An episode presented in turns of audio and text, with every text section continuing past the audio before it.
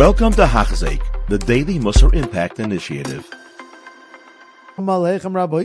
We are back in the last few days here of doing Sha'ar Habitachon with Hachzik. Thank you so much for this wonderful, wonderful opportunity. We're on page two seventy-two, and now he's finishing off his last thoughts in Sha'ar Habitachon, and it's really something incredible to get through. I'm very excited to go through this. So we're on two seventy-two, first words on the line. And this is the general rule in B'Tachon. He's going to give us like ten different levels now in where you're holding on your B'Tachon list. That there are different levels, you know, certain people who are on a higher degree of B'Tachon than others. According to the awareness of what they have with Hashem's reality in this world. And what it is that they know and what Hashem can protect them, and how much Hashem's involved in their lives, and how much Hashem really cares to take care of their best interest. So you have different levels of people. He said, you want to know where you're holding. And this is very important because we heard so many ideas going through this entire wonderful work. But where are you? To be able to plot yourself along the way. Very famously, Rav Dasar talks about the Nekudata Bechira, the very famous point of free will. And our job in life is to jump levels of wherever you're holding in your free will. You're meant to make a cheshbon HaNefesh, to know where am I holding in my free will, and then to jump more levels to be more godlike. Well, over here as well, there's a Nekudata B'Tachon. There's a point that he doesn't use this lashon, but I think it's obvious. There's a point of B'Tachon. And our entire point of learning the Sefer is to be able to jump levels in that B'Tachon. So where are you holding a B'Tachon? I don't know. If only there was somebody who could come along and give me ten different levels. Well, there is. He's about to give it to us. So let's see. The first level is, a child in mamish, in the beginning of his life, he relies on the mother's milk. That he is boteach on his mother's milk. So he doesn't realize that there's a mother there who's feeding him.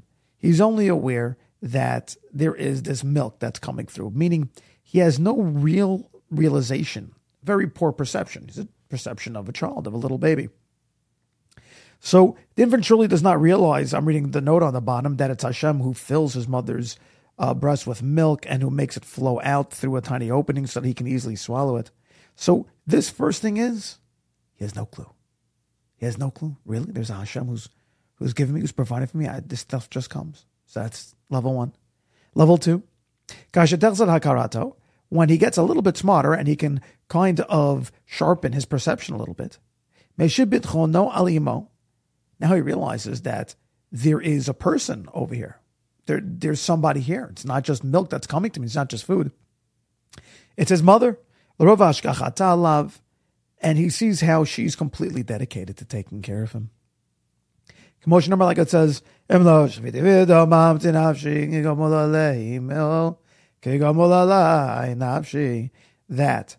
a person is saying, I swear that I stilled and silenced my soul like a nursing infant at his mother's side, like the nursing infant in my soul. So over here he realizes his mother's the one giving it to him, and she's caring for him in every which way. So what this kid now is understanding, and where this is in the level of B'Tachon, is that you understand that it's coming from a source, and that that source is not just your food source, but it cares for you. And that's it. That's just level. You know, you, you, you don't have any understanding behind that source. You just know that it's there. Third level. And then when this child gets older, he starts to have even more of a sense of reality, of his perception getting clearer. And she and he realizes that his mother can take care of him, but it's only because he has a father who's supporting her. So now, when he takes a wider approach, he recognizes that it's not, this isn't it. It's not just your mother, and it's not just the food that you're getting from her or the care that you're getting from her. It's that she's able to do what she can do because there's a roof over your head, or there's food on the table that was brought that your mother can go and serve, but it's because the father is there providing. And now the with this kind of wider lens, he realizes that it's his father who's protecting him. His father keeps the house safe so that his mother can make him feel warm and secure. So now he goes and he says, so it's my father that I feel secure with. Yeah, my mother takes care of me, but it's my father that's providing that security for her care. And then comes the next level, the fourth. Now when he gets older and he starts himself gain strength, and it becomes now of the ability to do things on his own, to kind of get his own sustenance, by either being involved in whatever, whatever skill is needed for him to be able to do. He gives over his trust and he gives over his strength, and he now gives it to himself. He transfers it. Used to be I needed my father to be able to go to great adventures, right? Uh, could you pay for my ticket? Uh, could you pay for my flight to Israel? Could you guys put some money in the account? I don't know. But when he comes back and now he's working on his own, maybe he just got married and he's starting to make some of his own money, he realizes that, oh, you know what my father did?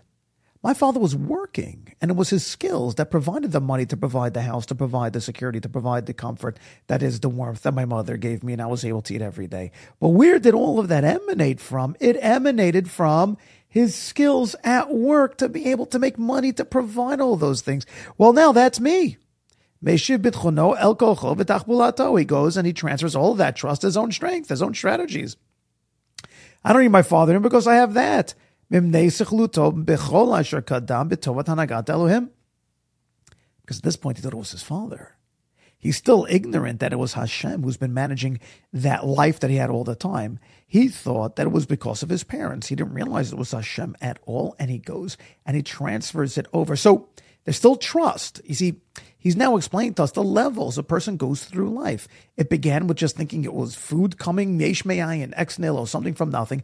He didn't know there was a mother attached to it. And then he knew it was a mother. And what felt like comfort and security was her. But no, security and comfort were separate from each other. My father was security, and that allowed comfort. So I guess it's my father. And then he realized it was money that was giving my father the ability to provide the security for the comfort. And so now that's all. That's all me. Meanwhile, and like it's told from one of the Chassidim, A Shochen, Sofer Mahir, he had an incredibly expert scribe, a sefer, who was his neighbor. And he would support himself with being a sefer. One day the Chassid said to him, "Hey, how are things going?" Well, everything's great as long as my hand's working. And unfortunately, his hand ended up getting hurt by an accident. He couldn't write anymore. That this person went and thought, again, what this person is thinking, that all of my security and everything else is dependent upon my work. So my hand, the scribe, that is what is the most important. Hashem punished him with a lesson to understand, no, no, no, no, even if your hand is broken, you'll see security will come to you. Meaning you can call it a punishment, but ultimately it's a lesson of life itself. Had the person gone his whole life believing that it was himself, then his olam haba would have been very weak.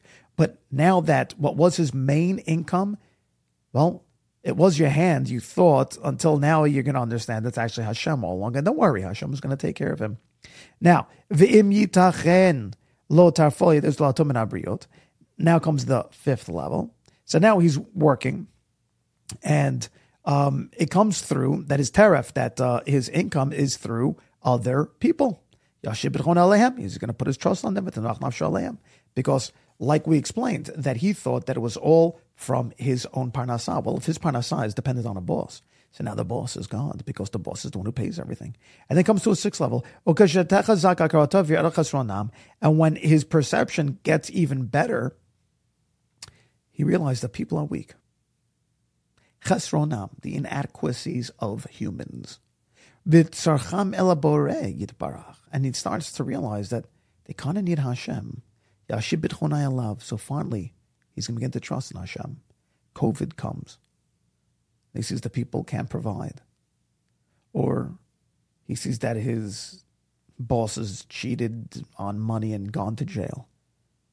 And he realizes Nobody's infallible and nobody's invincible. And ultimately, it's really all coming from Hashem. Yashib b'chonol elav. He's going to transfer his trust finally to Hashem. And at this stage, at least, a very early stage of B'Tachon inside Hashem. So, he's going to rely on him. Only things, though, that he himself can't do. And he can't avoid giving in to Hashem, like, God forbid, if a child of his gets sick. And he knows that the doctors themselves aren't the ones who can help. Or he's in a pretty big bind when it comes to finances, and he knows that it's beyond his ability to get out of it. And so it's something beyond. Where will he place his B'Tachon? The things that are well beyond him. This is his level. This is where he's holding. Things that he can take care of every single day, he's still trusting himself or his boss. But when he sees there are things beyond his boss, those are the things at least he goes and turns to Hashem. Come on, you read like Hashem Himal Israel, like if he's a farmer. Look, in the end of the day, you need rain. If it's going to be a dry patch, then everything that you sowed into the ground is worthless. Or when he's traveling, a lot of times you say, Hashem, please help me, because there's nothing you can do going through a sea or going through a desert without water, or from floodwaters that can come in and completely destroy his land, or if a plague should come out, that